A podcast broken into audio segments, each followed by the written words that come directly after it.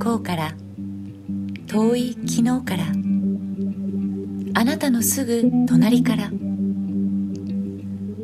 舞鶴で出会ったさまざまな人や風景に当てて届いたお手紙を紹介します。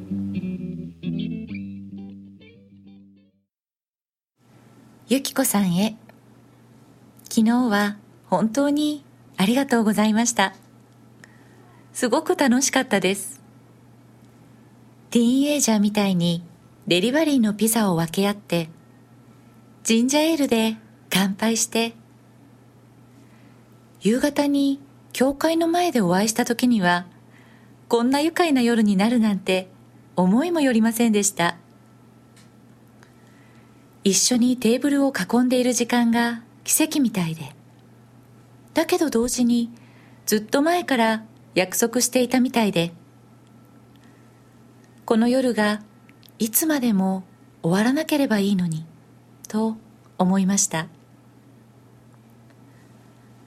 私はもうじき旅を終えて故郷へ帰ります。この町の皆さんともしばしお別れです。人はどうして出会ったり別れたりするのでしょうか。出会った人たちみんなとずっと一緒に生きていけたらいいのに。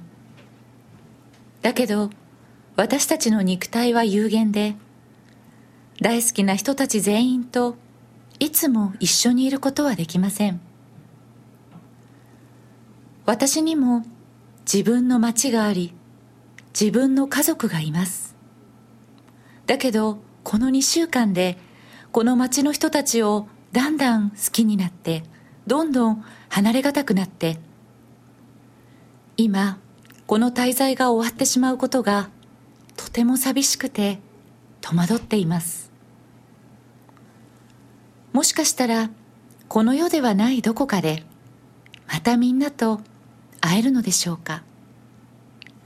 だとしたらこんなふうに今お別れを怖がる必要もないのでしょうか。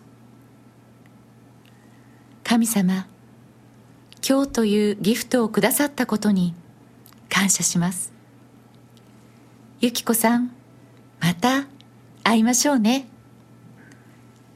2017年11月2日木曜日青より「